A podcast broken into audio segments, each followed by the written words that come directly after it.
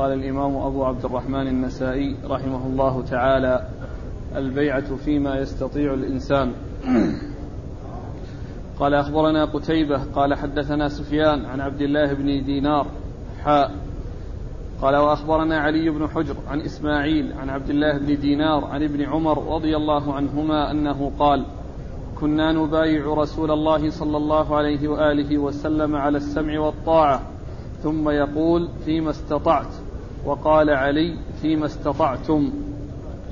بسم الله الرحمن الرحيم. الحمد لله رب العالمين وصلى الله وسلم وبارك على عبده ورسوله نبينا محمد وعلى آله وأصحابه أجمعين. أما بعد يقول النسائي رحمه الله البيع فيما يستطيع الإنسان. المقصود من هذه الترجمة أن الصحابة رضي الله عنهم كانوا يبايعون النبي صلى الله عليه وسلم على السمع والطاعة فكان يلقنهم أو يقول لهم ذلك القيد الذي هو الاستطاعة فيقول فيما استطعت أو فيما استطعتم. أورد النسائي حديث عبد الله بن عمر. حديث عبد الله بن عمر بن الخطاب رضي الله تعالى عنهما أن أنه قال كنا نبايع رسول الله صلى الله عليه وسلم على السمع والطاعة فيقول فيما استطعت أو فيما استطعتم. قتيبة يقول فيما استطعت وعلي بن حجر يقول فيما استطع في فيما استطعتم أي أن أحد شيخي النسائي التعبير عنه بلفظ الإفراد وتعبير الشيخ الثاني هو علي بن حجر بلفظ الجمع. والمقصود أن الذي رواه قتيبة يعني أنه كان يقول لكل واحد عندما يبايع يقول فيما استطعت. وأما على لفظ علي بن حجر فهو يقول لهم جميعا أنه عندما تكون البيعة فيما استطعتم يعني يقيد ذلك بمخاطبتهم بأن ذلك في حدود المستطاع لا يكلف الله نفسا إلا وسعها. وهذا يدل على آه، حسن هذه الشريعة وعلى الرحمة والرأفة بالعباد إذ كلفهم الله عز وجل ما يطيقون ولم يكلفهم ما لا يستطيعون. ولهذا كان النبي صلى الله عليه وسلم يلقنهم هذا القيد فيقول فيما استطعت أو فيما استطعتم. نعم. قال أخبرنا قتيبة. قتيبة هو بن سعيد بن جميل بن طريف البغلاني وهو ثقة أخرج له أصحاب كتب الستة. عن سفيان. عن سفيان وهو ابن عيينة المكي ثقة أخرج له أصحاب الكتب الستة. عن عبد الله بن دينار. عن عبد الله بن دينار المدني وهو ثقة أخرج له أصحاب الكتب الستة. حاء وأخبرنا علي بن حجر. علي بن حجر بن إياس المروزي السعدي وهو ثقة أخرج حديثه البخاري ومسلم والترمذي والنسائي وكلمة حاء وحرف حاء يدل على التحول من إسناد إلى إسناد. عن, عن إسماعيل. عن إسماعيل هو بن جعفر وهو ثقة أخرج له أصحاب الكتب الستة. عن عبد الله بن دينار عن ابن عمر. عن عبد الله بن دينار عن ابن عمر عن عبد الله بن عمر وعبد الله بن عمر هو صاحب رسول الله صلى الله عليه وسلم. أحد العبادلة الأربعة من أصحابه الكرام وأحد السبعة المعروفين بكثرة الحديث عن النبي صلى الله عليه وسلم. والحديث في آه، الطريقة الأولى قتيبة عن سفيان عن عبد الله بن دينار عن عبد الله بن عمر فهو رباعي من رباعيات النسائي وهي أعلى ما يكون وكذلك الإسناد الثاني علي بن حجر عن إسماعيل بن جعفر عن عبد الله بن دينار عن ابن عمر فالإسنادان جميعا رباء من الرباعيات التي هي أعلى ما يكون عند النسائي وهي التي يكون بين النساء فيها وبين رسول الله صلى الله عليه وسلم أربعة أشخاص. قال أخبرنا الحسن بن محمد قال حدثنا حجاج عن ابن جريج قال أخبرني موسى بن عقبة عن عبد الله بن دينار عن ابن عمر رضي الله عنهما أنه قال كنا حين نبايع رسول الله صلى الله عليه وآله وسلم على السمع والطاعة يقول لنا فيما استطعتم. ثم ورد النسائي حديث ابن عمر من طريق أخرى وهو مثل ما تقدم والإسناد أخبرنا الحسن بن محمد. الحسن بن محمد الزعفراني وهو ثقة أخرج حديث البخاري وأصحاب السنة الأربعة. عن حجاج.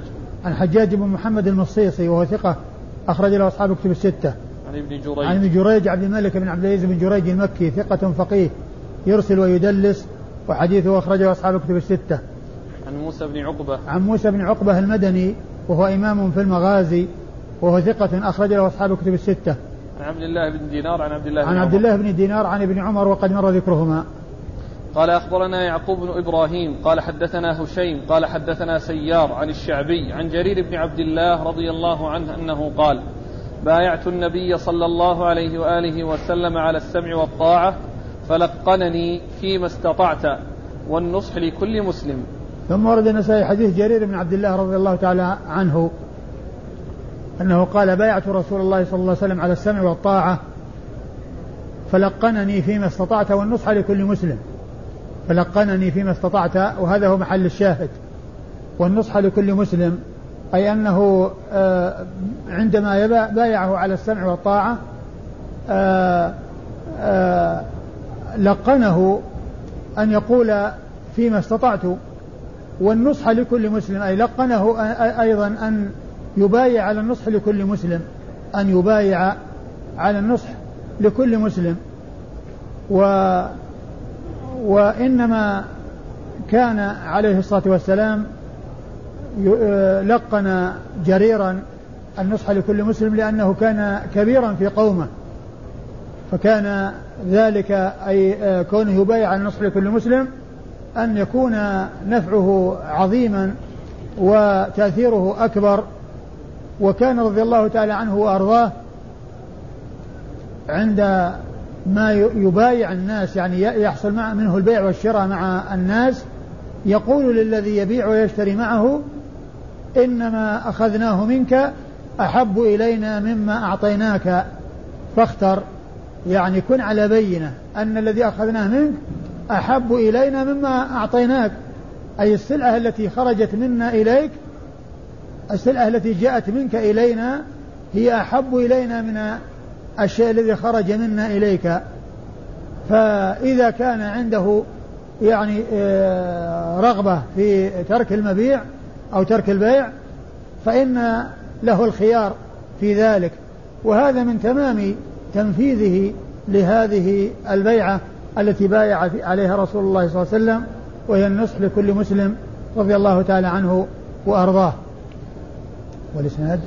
قال أخبرنا يعقوب بن إبراهيم. يعقوب بن إبراهيم هو الدورقي وهو ثقة أخرج له أصحاب الكتب الستة بل هو شيخ لأصحاب الكتب الستة.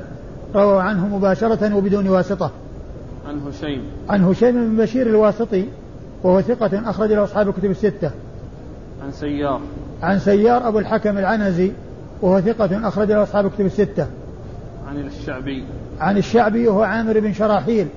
الشعبي ثقة فقيه أخرج له أصحاب الكتب الستة. عن جرير بن عبد الله. عن جرير بن عبد الله البجلي صاحب رسول الله صلى الله عليه وسلم وحديثه أخرجه أصحاب الكتب الستة. قال أخبرنا قتيبة قال حدثنا سفيان عن محمد بن المنكدر عن أميمة بنت رقيقة رضي الله عنها أنها قالت بايعنا رسول الله صلى الله عليه وآله وسلم في نسوة فقال لنا فيما استطعتن وأطقتن. ثم ورد النسائي حديث أميمة بنت رقيقة رضي الله تعالى عنها أنها أخبرت بأنه بأنها كانت بايعة النبي صلى الله عليه وسلم في نسوة أي ومعها نسوة. فكان آه قال لهن عند البيعة فيما استطعتن أو فيما أو أطقتن فيما استطعتن وأطقتن يعني فيما قدرتن قد قدرتن عليه واستطعت واستطعتن إياه آه، لقنهن هذا القيد وهذا يفيد أنه كان يلقن هذا الرجال النساء كما كان يلقن الرجال يلقن هذا القيد النساء كما كان يلقنه الرجال. نعم. قال أخبرنا قتيبة عن سفيان عن محمد بن المنكدر. آه قتيبة وسفيان مر ذكرهما ومحمد بن المنكدر هو ثقة أخرج له أصحاب كتب الستة وأميمة بنت رقيقة صحابية أخرج لها أصحاب السنن الأربعة. وهذا من الأسانيد العالية عند النسائي هو من الرباعيات لأن بين النسائي فيه وبين رسول الله عليه الصلاة والسلام أربعة أشخاص هم قتيبة وسفيان ومحمد المنكدر وأميمة بنت رقيقة رضي الله تعالى عنها وأرضاه. قال ذكر ما على من بايع الإمام وأعطاه صفقة يده وثمرة قلبه. قال أخبرنا هناد بن السري عن أبي معاوية عن الأعمش عن زيد بن وهب عن عبد الرحمن بن عبد رب بن عبد رب الكعبة أنه قال انتهيت إلى عبد الله بن عمرو رضي الله عنهما وهو جالس في ظل الكعبة والناس عليه مجتمعون. قال فسمعته يقول بينا نحن مع رسول الله صلى الله عليه وآله وسلم في سفر إذ نزلنا منزلا. فمنا من يضرب خباءه ومنا من ينتظل ومنا من هو في جشرته. إذ نادى منادي النبي صلى الله عليه وآله وسلم الصلاة جامعة. فاجتمعنا. فقام النبي صلى الله عليه وآله وسلم فخطبنا. فقال إنه لم يكن نبي قبلي إلا كان حقا عليه أن يدل أمته على ما يعلمه خيرا لهم وينذرهم ما يعلمه شرا لهم. وإن أمتكم هذه جعلت عافيتها في أولها وإن آخرها سيصيبهم بلاء وأمور ينكرونها تجيء فتن فيدقق بعضها لبعض فتجيء الفتنة فيقول المؤمن هذه مهلكتي ثم تنكشف ثم تجيء فيقول هذه مهلكتي ثم تنكشف فمن أحب منكم أن يزحزح عن النار ويدخل الجنة فلتدركه موتته وهو مؤمن بالله واليوم الآخر وليات إلى الناس ما يحب أن يؤتى إليه ومن بايع إماما فأعطاه صفقة يده وثمرة قلبه فليطعه ما استطاع فإن جاء أحد ينازعه فاضربوا رقبة الآخر فدنوت منه فقلت سمعته رسول سمعت رسول الله صلى الله عليه وآله وسلم يقول هذا؟ قال نعم وذكر الحديث متصل. ثم ذكر النسائي هذه الترجمة وهي باب وهي باب من بايع إماما فأعطاه آه، صفقة يده وثمرة فؤاده أو قلبه. قلبه. وثمرة قلبه. آه، مقصود النسائي من هذه الترجمة أن من بايع إماما ووضع يده في يده وأعطاه آه، ثمرة قلبه فإن عليه أن يوفي ببيعته. وأن يسمع له ويطاع في ويسمع له ويطيع في حدود ما يستطيع إذا كان طاعة لله عز وجل. أما إذا كان معصية لله سبحانه وتعالى فإنه لا سمع ولا طاعة فإنه لا طاعة لمخلوق في معصية الله عز وجل. وقوله صفقة يده يعني أن أن أن أن البيعة تكون بوضع اليد في اليد. حيث وضع يده في يده وأعطاه العهد على السمع والطاعة وكذلك ثمرة قلبه يعني آه، خلوص قلبه وأن وأنه يبايعه ويكون ظاهره وباطنه على حد سواء فيسمع له ويطيع في حدود ما هو طاعة لله عز وجل ولرسوله صلى الله عليه وسلم. أي أن عليه أن ينفذ هذه البيعة فيكون مخلصا لذلك الإمام يعني معناه يعني لا يخدع ولا يغش ولا يظهر خلاف ما يبطن بل آه، يدعو له وينصح له ويسمع له ويطيع في حدود ما يستطيع إذا كان ما يأمر به ذلك الإمام طاعة لله ولرسوله صلى الله عليه وسلم. أورد النسائي حديث عبد الله بن عمرو بن العاص رضي الله تعالى عنهما وهو حديث طويل آه ذكر النسائي جملة كبيرة منه وأشار إلى بقيته فقال فيقول عبد الرحمن بن عبد رب بن إيش؟ عبد رب الكعبة؟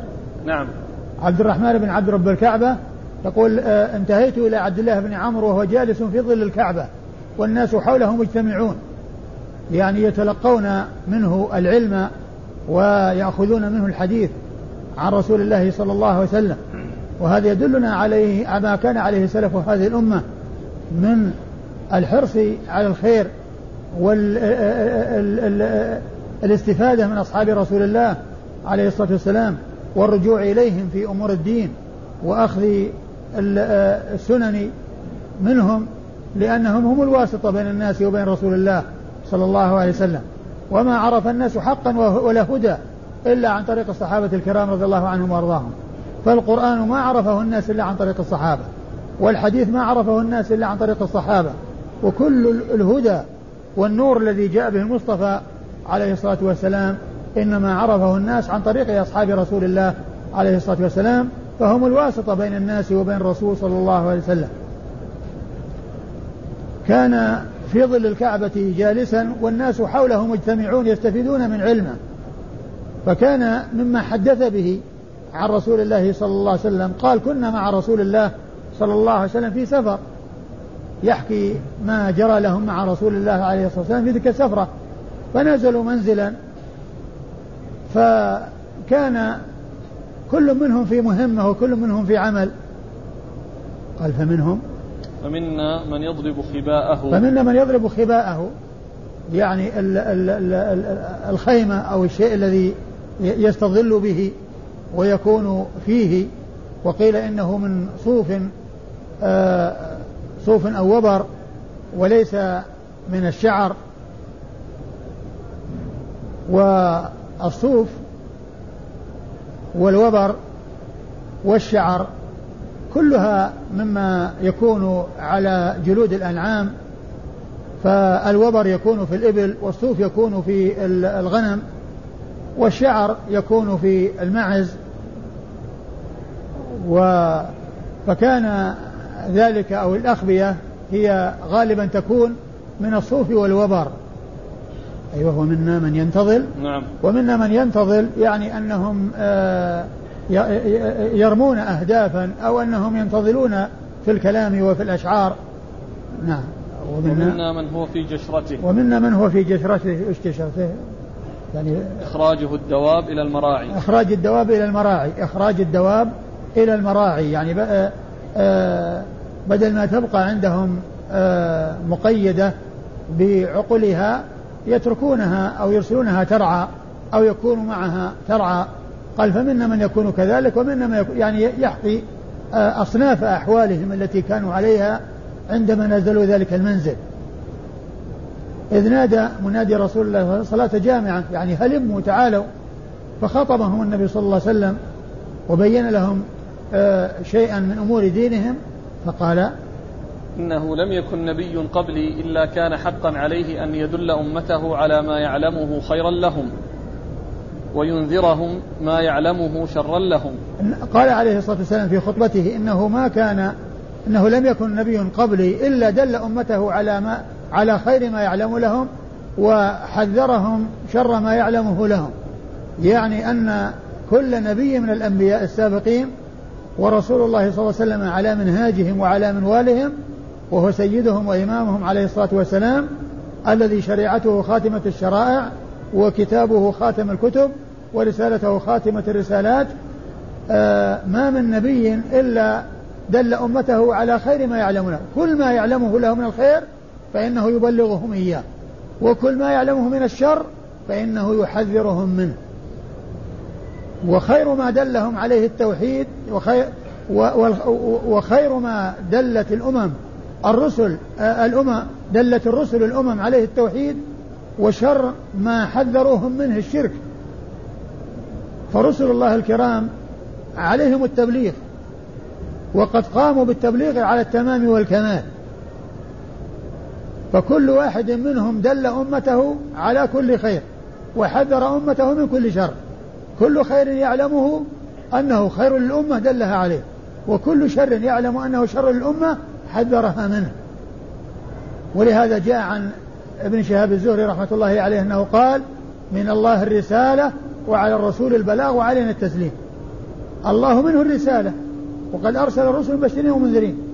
والرسل قاموا بالمهمة على التمام والكمال. بلغوا الرسالات وأدوا الأمانات ونصحوا للأمم وعلينا التسليم. على الأمم التسليم. فالذي من الله وهو الإرسال قد حصل والذي على الرسل وهو البلاغ قد حصل والذي على الأمم هذا هو الذي ينقسمون فيه إلى موفق ومخذول. فمن وفقه الله عز وجل استجاب وانقاد ونفذ ما أمر به ومن كان بخلاف ذلك والعياذ بالله فإنه ينحرف عن الجادة ويعني آه، يعرض عن الحق والهدى إما كليا كشأن الكفار وإما في بعض الأمور التي تحصل من النقص والخلل من بعض المسلمين الذين يحصل منهم المعاصي ويحصل منهم الذنوب في آه، عدم الانقياد لبعض ما جاء به الرسول الكريم صلى الله عليه وسلم. نعم. وإن أمتكم هذه جعلت عافيتها في أولها. وإن أمتكم هذه يعني أمة محمد عليه الصلاة والسلام جعلت عافيتها في أولها.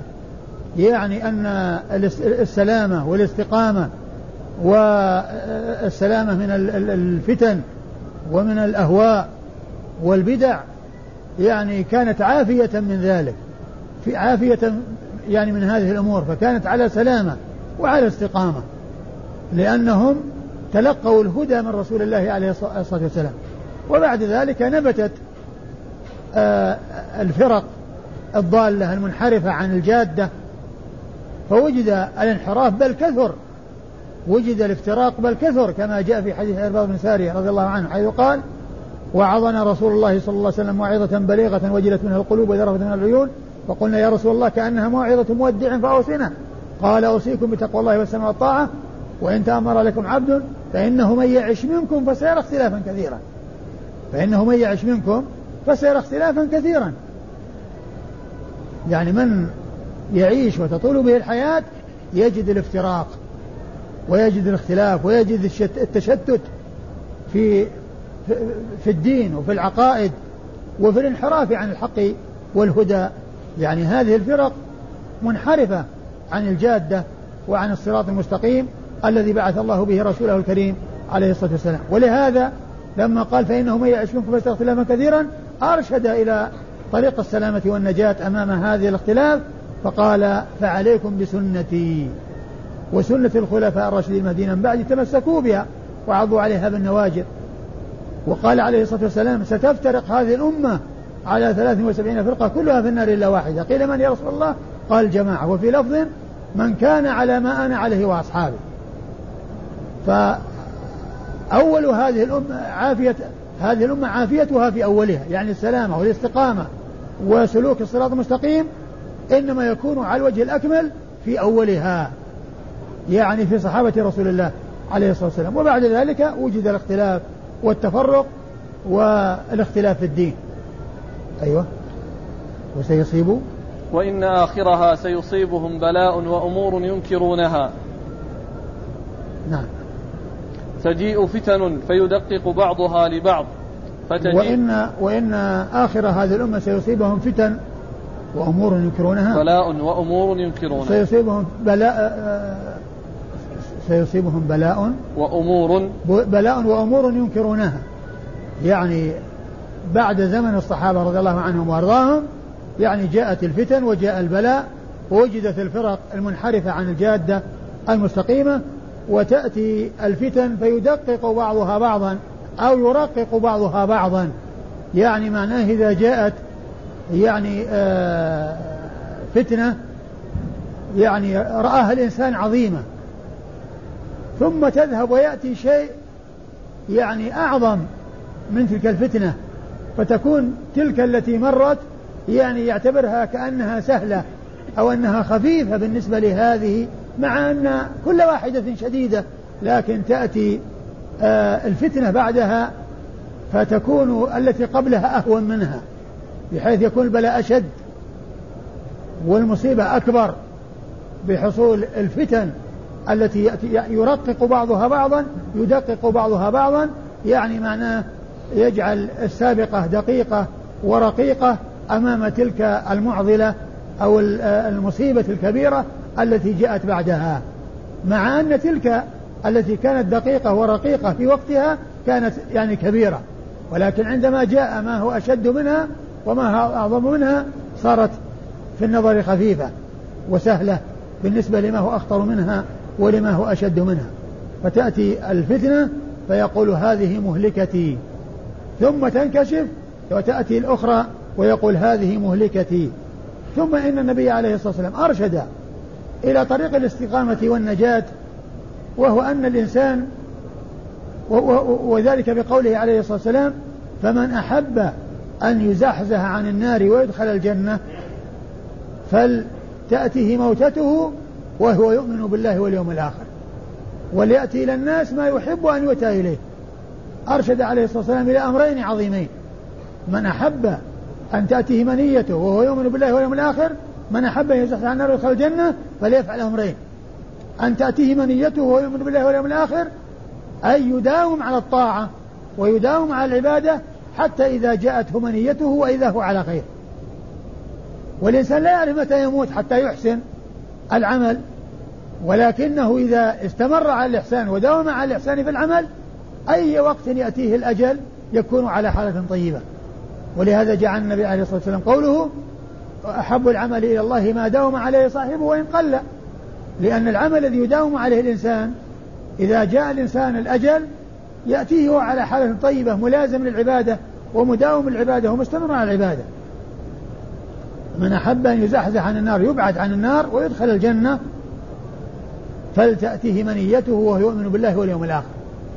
أي يلتزم الإيمان ويستقيم على الإيمان ويستقيم على طاعة الله ورسوله عليه الصلاة والسلام حتى تأتيه المنية. واعبد ربك حتى يأتيك اليقين. وليأتي إلى الناس الذي يحب أن يؤتى إليه. أي يعامل الناس بمثل ما يحب أن يعامله به. فكما تحب أن تعامل معاملة طيبة أيضا أنت عامل الناس معاملة طيبة. إذا أحببت أن يحسن إليك أحسن إلى الناس. وإذا أحببت أن آه تعامل معاملة حسنة أيضا أنت عامل الناس معاملة حسنة. لا يكون شأنك أن تكون تريد الخير لنفسك ولا تعطي الخير لغيرك. تحب أن يحسن إليك ولا تحب أن تحسن إلى أحد. مثل ما ذكر الله عن المطففين. ويل للمطففين الذين إذا اكتالوا على الناس يستوفون وإذا كالوهم ووزنوا مخسرون يعني الحق يأخذونه كاملا ويؤدونه ناقصا. الذي لهم يأخذونه على التمام والكمال والذي عليهم لا يعطونه إلا ناقصا وغير كامل. وأيضا جاء عن النبي عليه الصلاة والسلام أنه ذكر أمورا يكره الله عز وجل وهي عقوق الأمهات ووأد البنات ومنع وهات. منع وهات. يمنع الذي عنده ويطلب الذي عند غيره. جموعا منوعا. يقول لغيره هات أعطني ولا يقول خذ. يعرف أن يقول هاتي ولا يعرف أن يقول خذ. هذا هو معنى قوله عليه الصلاة والسلام من أحب أن يزحزح عن النار ويدخل الجنة فلتأتيه موتته وهو يؤمن بالله واليوم الآخر وليأتي إلى الناس الذي يحب أن يؤتى إليه. وليأتي إلى الناس الذي يحب يعني عامل الناس بمثل ما تحب أن يعاملوك به. ثم قال ومن بايع إماما فأعطاه صفقة يده وثمرة قلبه فليطعه ما استطاع. ثم أورد النسائي الجملة التي هي محل الشاهد للترجمة. ومن بايع إماما فأعطاه صفقة يده يعني يضع يده في يده وثمرة قلبه يعني آه، آه، إخلاصه يعني آه، أعطاه يعني ظاهرا وباطنا يخلص في قلبه ويضع اليد في اليد التي هي إشارة أو كناية عن العهد الذي يلتزم به لذلك الإمام. فعليه أن يطيعه ما استطاع. عليه أن يطيعه ما استطاع يعني في حدود طاعته. يسمع ويطيع فيما يقدر عليه. وهذا فيه أيضا شاهد للترجمة السابقة وهي أن البيعة تكون فيما استطاع الإنسان. على ما يستطيعه الإنسان. أيوة. فإن جاء نعم فإن جاء أحد ينازعه فاضربوا رقبة الآخر. فإن جاء أحد ينازع الإمام الذي بويع ويريد أن يشق عن عصا المسلمين ويأتي بالتفرق والتمزق والفتن والبلاء الذي يصيب الناس بسبب الافتراق فإنه يقتل الآخر. ويبقى الناس على إمامهم ويقتلون ذلك الذي يخرج عليه. أيوه. قال فدنوت منه فقلت سمعت رسول الله صلى الله عليه وآله وسلم يقول هذا؟ قال نعم. ثم قال عبد الرحمن بن بن عبد رب الكعبة دنوت من عبد الله بن عمرو وهو يحدث بهذا الحديث فقلت سمعت هذا من رسول الله صلى الله عليه وسلم.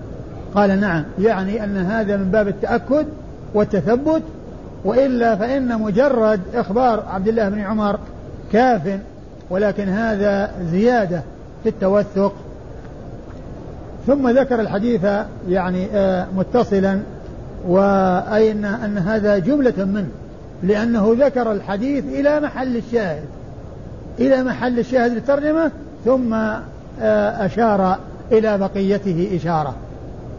نعم. قال أخبرنا هناد بن السري. أخبرنا هناد بن السري أبو السري الكوفي ثقة أخرجه البخاري في خلق أفعال العباد ومسلم وأصحاب السنة الأربعة. عن أبي معاوية. عن أبي معاوية محمد بن خازم الضرير وهو ثقة أخرج له أصحاب كتب الستة. عن الأعمش. عن الأعمش سليمان بن مهران الكاهلي الكوفي ثقة أخرج له أصحاب كتب الستة. عن زيد بن وهب. عن زيد بن وهب وهو ثقة أخرج له أصحاب كتب الستة. عن عبد عبد الرحمن بن عبد رب الكعبة. عن عبد الرحمن بن عبد رب الكعبة وهو ثقة أخرج له البخاري. مسلم وأبو داود والنسائي أخرج له مسلم وأبو داود. والنسائي بن ماجه. أخرج له مسلم وأبو داود والنسائي بن ماجه. عن عبد الله بن عمرو. عن عبد الله بن عمرو بن العاص رضي الله تعالى عنهما صحابي ابن صحابي وهو أحد العبادلة الأربعة من أصحاب النبي الكريم صلى الله عليه وسلم. لا هو أمة الإجابة. الثلاث والسبعين فرقة أمة الإجابة. يعني أنهم منحرفون عن الجادة مع أنه أنهم مسلمون كلهم. كلهم مسلمون لكن الذي على الجادة وعلى المنهج الصحيح وعلى الصراط المستقيم والذي لا انحراف فيه ولا عوج هم هذه الفرقة الواحدة التي هي سلمت من النار وذلك لاتباعها ما جاء به الرسول الكريم عليه الصلاة والسلام وقد فسرها رسول الله عليه الصلاة والسلام بأنها الجماعة وفي لفظ من كان على ما أنا عليه وأصحابي. هل في هذا الحديث دلالة على أن الفتن ستكون متتالية؟ كلما جاءت فتنة تنكشف لكن تأتي يمكن يمكن أن تكون يعني أنها تتوالى ولا يعني ذلك أنها تكون في في وقت واحد ثم لا لا تكون تأتي لكن آه، قد تكون في وقت واحد.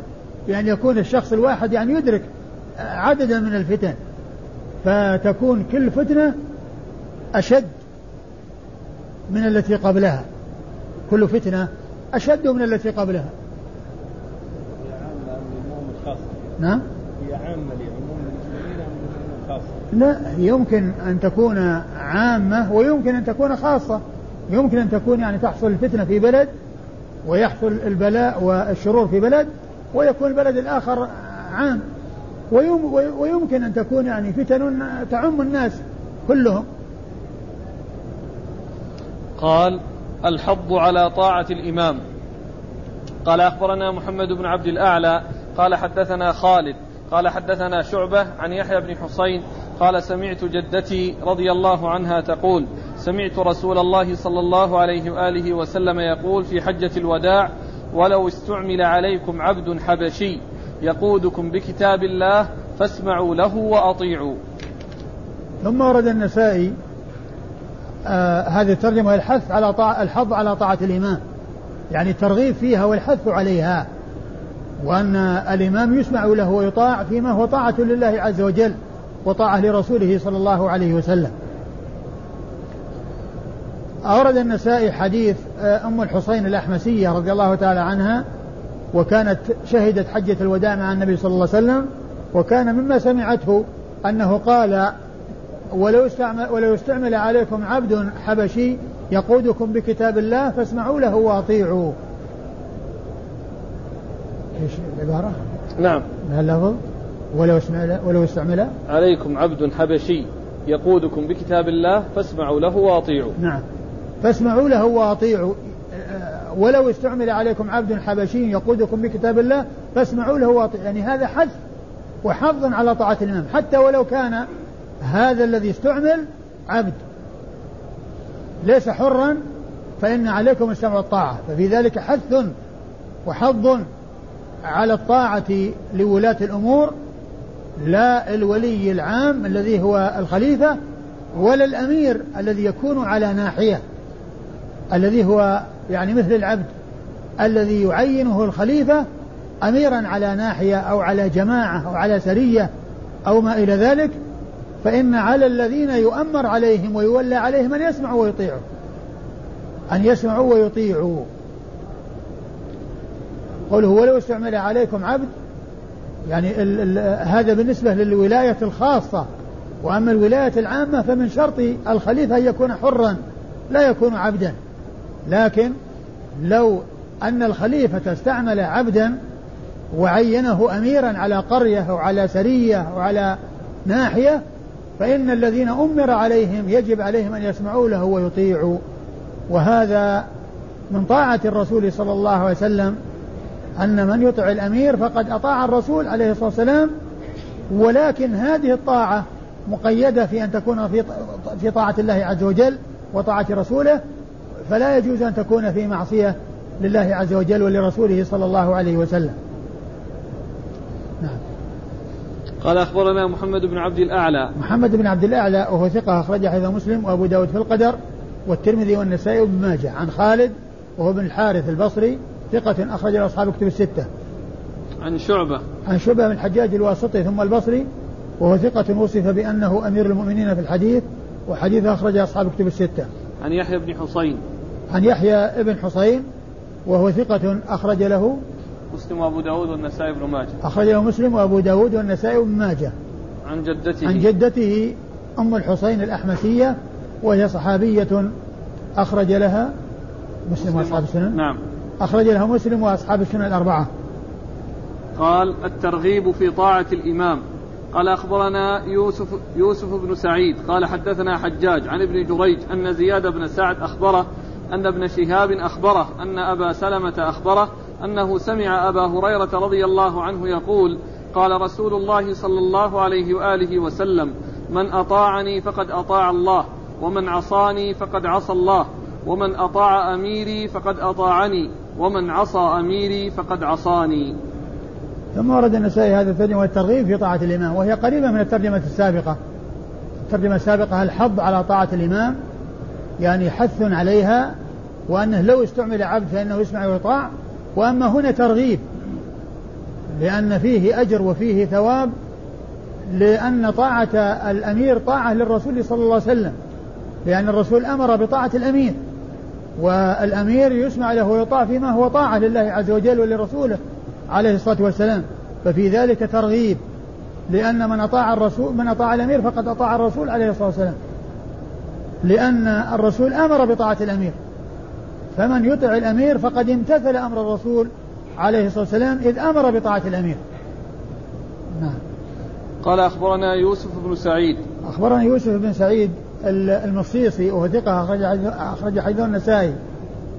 عن حجاج عن ابن جريج. عن حجاج عن ابن جريج وقد مر ذكرهما. عن زياد بن سعد. عن زياد بن سعد وهو ثقة أخرج له أصحاب الكتب. وهو ثقة أخرج له أصحاب الكتب الستة. عن ابن شهاب. عن شهاب محمد بن مسلم بن عبيد الله الزهري ثقة فقيه أخرج له أصحاب الكتب الستة. عن أبي سلمة. عن أبي سلمة بن عبد الرحمن بن عوف وهو ثقة فقيه من فقهاء المدينة السبعة على أحد الأقوال الثلاثة في السابع منهم وحديثه أخرجه أصحاب كتب الستة. عن أبي هريرة. عن أبي هريرة عبد الرحمن بن صخر الدوسي صاحب رسول الله عليه الصلاة والسلام وهو أكثر الصحابة حديثا على الإطلاق رضي الله عنه وأرضاه. قوله تعالى: وأولي الأمر منكم قال أخبرنا الحسن بن محمد قال حدثنا حجاج قال قال قال ابن جريج أخبرني يعلى بن مسلم عن سعيد بن جبير عن ابن عباس رضي الله عنهما يا أيها الذين آمنوا أطيعوا الله وأطيعوا الرسول. قال نزلت في عبد الله بن حذافة بن قيس بن عدي رضي الله عنه بعثه رسول الله صلى الله عليه وآله وسلم في سرية. ثم أورد النسائي هذا الترجمة قول الله عز وجل وأولي الأمر منكم. يعني الأول لا يا أيها الذين آمنوا أطيعوا الله وأطيعوا الرسول وأولي الأمر منكم. أي أن ولي الأمر يطاع. وقد كان سبب نزول هذه الآية يعني سرية بعثها رسول الله صلى الله عليه وسلم وجعل عليها أميرا هو عبد الله بن حذافة. ففي هذا أن أن ولي الأمر يعني سواء كان عاما أو خاصا فإنه يسمع له ويطاع. الأمير ولي الأمر العام هو الخليفة والإمام الأعظم. والولاية الخاصة هي الإمارة على سرية أو على قرية أو على مدينة أو على جيش. كل هذه ولاية خاصة فيسمع للأمير في حدود ما هو طاعة لله عز وجل وطاعة لرسوله صلى الله عليه وسلم. ولهذا جاءت هذه الآية الكريمة فيها فعل الأمر مضافا إلى الله عز وجل وإلى الرسول عليه الصلاة والسلام ولم يؤت مضافا إلى أولي الأمر بل جاء فعل الأمر محذوفا مع مع ولاة الأمور لأن طاعة الرسول صلى الله عليه وسلم هي كطاعة الله عز وجل لأنه لا يأمر إلا بما هو معروف. أما غيره فقد يأمر بمعروف وقد يأمر بمنكر فلم تأتي طاعته مطلقة. كما جاء طاعة الرسول صلى الله عليه وسلم لم يأتي الأمر بطاعته مطلقا كما جاء الأمر مع الرسول صلى الله عليه وسلم وقد جاء من قبل مع الله حيث قال أطيعوا الله وأطيعوا الرسول. يعني أظهر فعل الأمر فعل الأمر مع الرسول ولم يظهره مع الأمر. ما قال وأطيعوا الأمر؟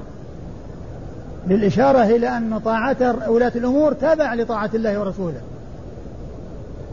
والرسول صلى الله عليه وسلم أعيد فعل الأمر معه لأنه لا يأمر إلا بما هو معروف. أما غيره من ولاة الأمور فقد يأمرون بمعروف وقد يأمرون بمنكر ولكن طاعتهم في حدود المعروف في حدود ما هو طاعة لله عز وجل.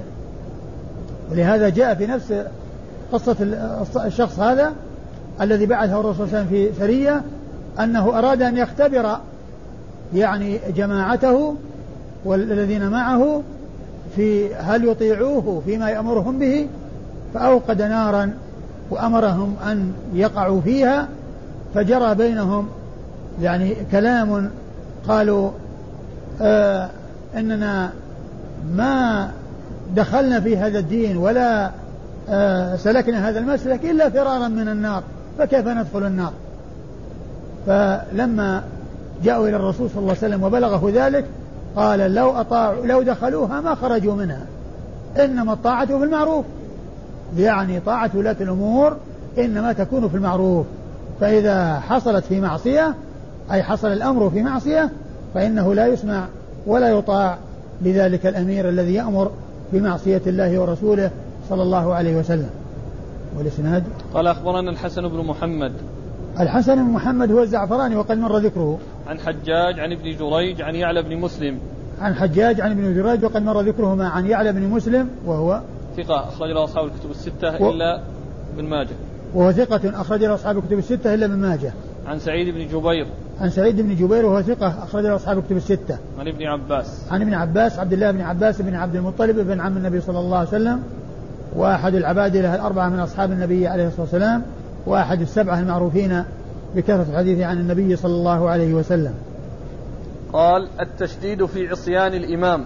قال أخبرني عمرو بن عثمان بن سعيد. قال حدثنا بقية بن الوليد. قال حدثنا بحير عن خالد بن معدان عن أبي بحرية عن معاذ بن جبل رضي الله عنه عن رسول الله صلى الله عليه وآله وسلم أنه قال الغزو غزوان فأما من ابتغى وجه الله وأطاع الإمام وأنفق الكريمة واجتنب الفساد فإن نومه ونبهته أجر كله.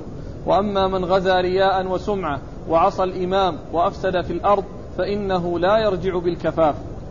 ثم ورد النسائي هذه الترجمة وهي التشديد في عصيان الإمام. لما ذكر طاعة الإمام والحث على طاعة الإمام الحض على طاعة الإمام والترغيب في طاعة الإمام بين ما يقابلها. والتشديد في معصيته يعني يعني بيان خطورة ذلك. وبيان شدة ذلك وأن أمره وأن ذلك أمر خطير غير سائغ وفيه ما فيه من البلاء والشر. أورد النسائي حديث معاذ بن جبل. حديث معاذ بن جبل رضي الله تعالى عنه أن النبي عليه الصلاة والسلام قال الغزو غزوان فمن غزا ابتغى وجه الله فمن ابتغى وجه الله فمن ابتغى بغزوه وجه الله فإن نومه وأطاع و... الإمام وأنفق الكريمة نعم فمن آه فأما من ابتغى وجه الله. فأما من ابتغى الله ابتغى وجه الله يعني في جهاده وغزوه وأطاع الإمام يعني في حدود ما هو طاعة لله عز وجل ولرسوله صلى الله عليه وسلم وأنفق الكريمة يعني كرائم الأموال ونفائس الأموال واجتنب الفساد فإن نومه ونبهته أجر كل له أجر كله. نعم أجر كله. نعم. فإن نومه ونبهته أجر كله. فإن نومه ونبهته أجر كله يعني كل حركاته وسكناته في غزوه في نومه ويقظته كل ذلك هو على خير وكل ذلك هو على أجر عظيم من الله عز وجل. ففيه ترغيب في ترغيب في طاعة الأمير ترغيب في الجهاد وترغيب في طاعة الأمير. وعلى العكس من ذلك ومن؟ من غزا رياء وسمعة وعصى الإمام وأفسد في الأرض فإنه لا يرجع بالكفاف. ومن غزا رياء وسمعة وهذا يقابل ما ابتغي به وجه الله في الأول. لأن ذاك يبتغي وجه الله وهذا رياء وسمعة. وذاك أطاع الإمام وهذا عصى الإمام.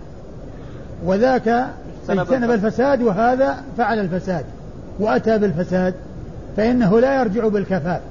يعني لا يرجع يعني كحالته قبل أن يسافر وإنما يرجع وقد آه وقد حصل على آثام وحصل على شرور في كونه يفسد وكونه يعصي وكونه آه وكونه يرائي.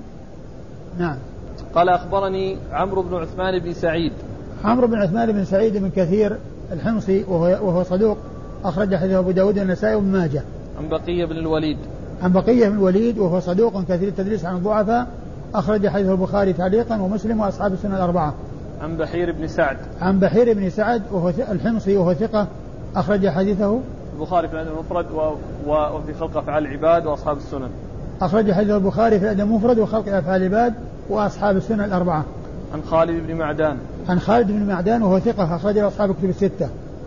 عن أبي بحرية. عن أبي بحرية وهو عبد الله بن قيس وهو ثقة. هو صحابي. له رؤية ولا إيش؟ أو ثقة مخضرم؟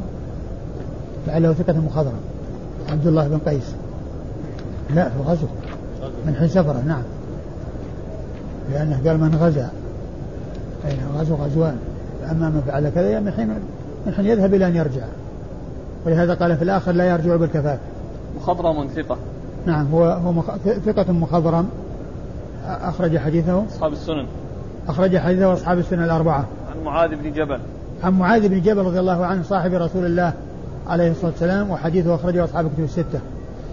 قال ذكر ما يجب للإمام وما يجب عليه. قال أخبرنا عمران بن بكار قال حدثنا علي بن عياش قال حدثنا شعيب قال حدثني أبو الزناد مما حدثه عبد الرحمن الأعرج مما ذكر أنه سمع أبا هريرة رضي الله عنه يحدث عن رسول الله صلى الله عليه وآله وسلم أنه قال إنما الإمام جنة يقاتل من ورائه ويتقى به فإن أمر بتقوى الله وعدل فإن له بذلك أجرا وإن أمر بغيره فإن عليه وزرا. ثم ورد النسائي ما يجب على الإمام وما يجب له. آه، أورد النسائي حديث أبي هريرة. نعم.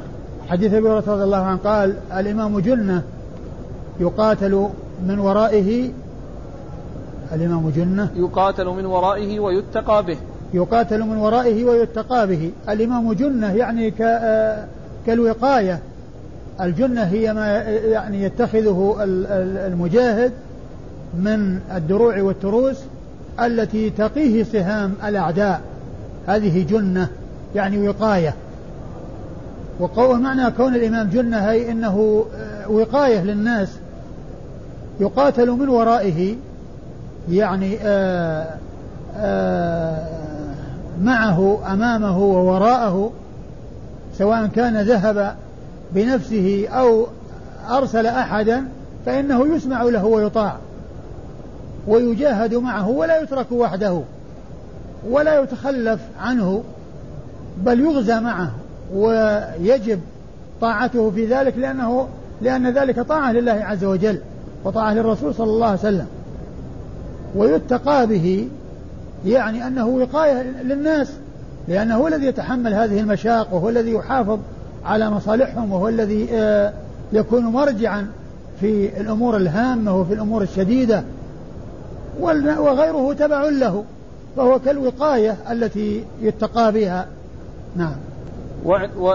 فإن أمر بتقوى الله وعدل فإن له بذلك أجرا. وإن فإن, فإن أمر بتقوى الله وعدل فإن له بذلك أجرا. إن أمر بتقوى الله إن أمر بما هو طاعة لله عز وجل وطاعة رسوله وعدل في الناس فإن له بذلك أجرا يعني في أمره وعدله. أيوه.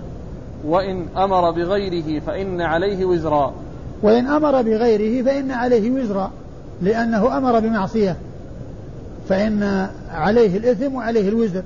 فكما أن له أجر في في العدل والأمر بالتقوى فإن عليه إثم في أمره بالمعصية.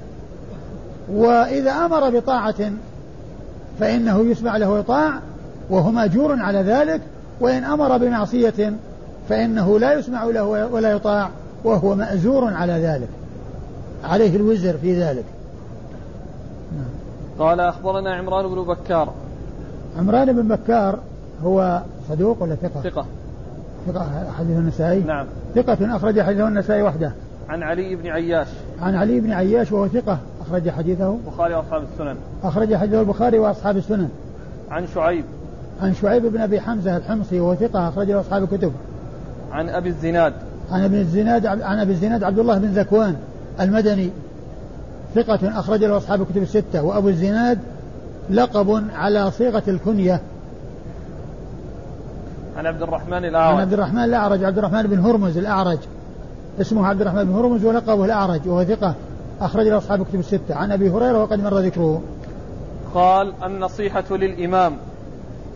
قال أخبرنا محمد بن منصور قال حدثنا سفيان قال سألت سهيل بن أبي صالح قلت حدثنا عمرو عمرو عن عن القعقاع عن أبيك قال أنا سمعته من الذي حدث أبي حدثه رجل من أهل الشام يقال له عطاء بن يزيد عن تميم الداري رضي الله عنه أنه قال قال رسول الله صلى الله عليه وآله وسلم إنما الدين النصيحة قالوا لمن يا رسول الله؟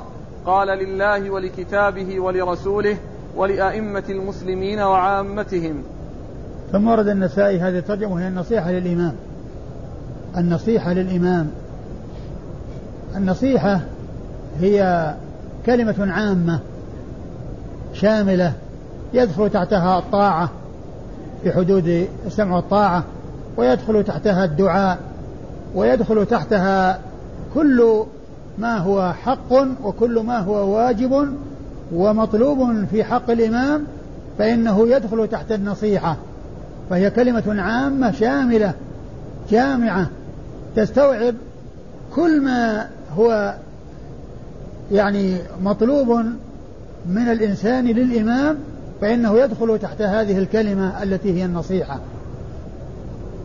يدخل تحتها السمع والطاعة ويدخل تحتها الدعاء ويدخل تحتها الصدق معه وعدم الغش وعدم الخيانة وعدم الخروج عليه وعدم أي شيء يؤثر على البيعة للإمام كله داخل تحت كلمة النصيحة.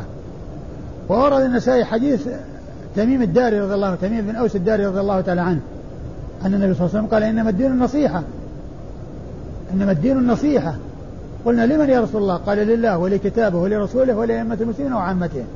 ومقصود النسائي من ومقصود من الترجمة ولأئمة المسلمين. محل الشاهد كلمة ولأئمة المسلمين. هذا هو محل الشاهد الترجمة النصيحة للإمام. قوله الدين النصيحة يعني هذا بيان عظم شأن النصيحة وأنها كأن الدين هو النصيحة. وهذا إشارة إلى أهميتها وإلى عظمها وأن الدين كله كأنه موجود في النصيحة. ولا شك أن النصيحة تشمل كل خير. تشمل كل خير والابتعاد عن كل شر كله داخل تحت كلمة النصيحة. فلما قال رسول الله صلى الله عليه وسلم الدين النصيحة أو إنما الدين النصيحة سألوه قالوا لمن يا رسول الله؟ يعني حتى ينفذوا. قال لله ولكتابه ولرسوله ولأئمة المسلمين وعامتهم. والنصيحة لله هي آه، طاعته وإخلاص العمل له سبحانه وتعالى وإخلاص العبادة لله عز وجل وتوحيده في ألوهيته وربوبيته وأسمائه وصفاته. هذا هو النصيحة لله عز وجل. والنصيحة للرسول صلى الله عليه وسلم محبته والإيمان به وبرسالته وطاعته والاستسلام والانقياد لما, جاء به وتصديق أخباره وأن لا يعبد الله إلا طبقا لشريعته كل هذا يدخل تحت النصيحة للرسول صلى الله عليه وسلم. ولكتابه الكتاب الذي أنزله الله عز وجل يعني يؤمن بأنه حق وأنه من عند الله وأن ما فيه من خبر يجب تصديقه وما فيه من أمر يجب امتثاله يمتثل وما فيه من نهي يجتنب ويتلى ويتعبد الله عز وجل بتلاوته. كل ما هو لازم في حق القرآن هو من النصيحة لكتاب الله عز وجل. ولكتابه ولرسوله ولأئمة المسلمين وهذا محل الشاهد. ينصح لأئمة المسلمين. يسمع ويطيع فلا يعصي. إلا إذا أمر بمعصية فإنه لا يسمع ولا يطيع. و يصدق مع الإمام فلا ينافق ويظهر خلاف ما يبطن وكذلك يدعو ويدل على الخير ويحذر من الشر ويبتعد عن أي شيء يثير خروج أو غير خروج كل هذا من النصيحة للإمام.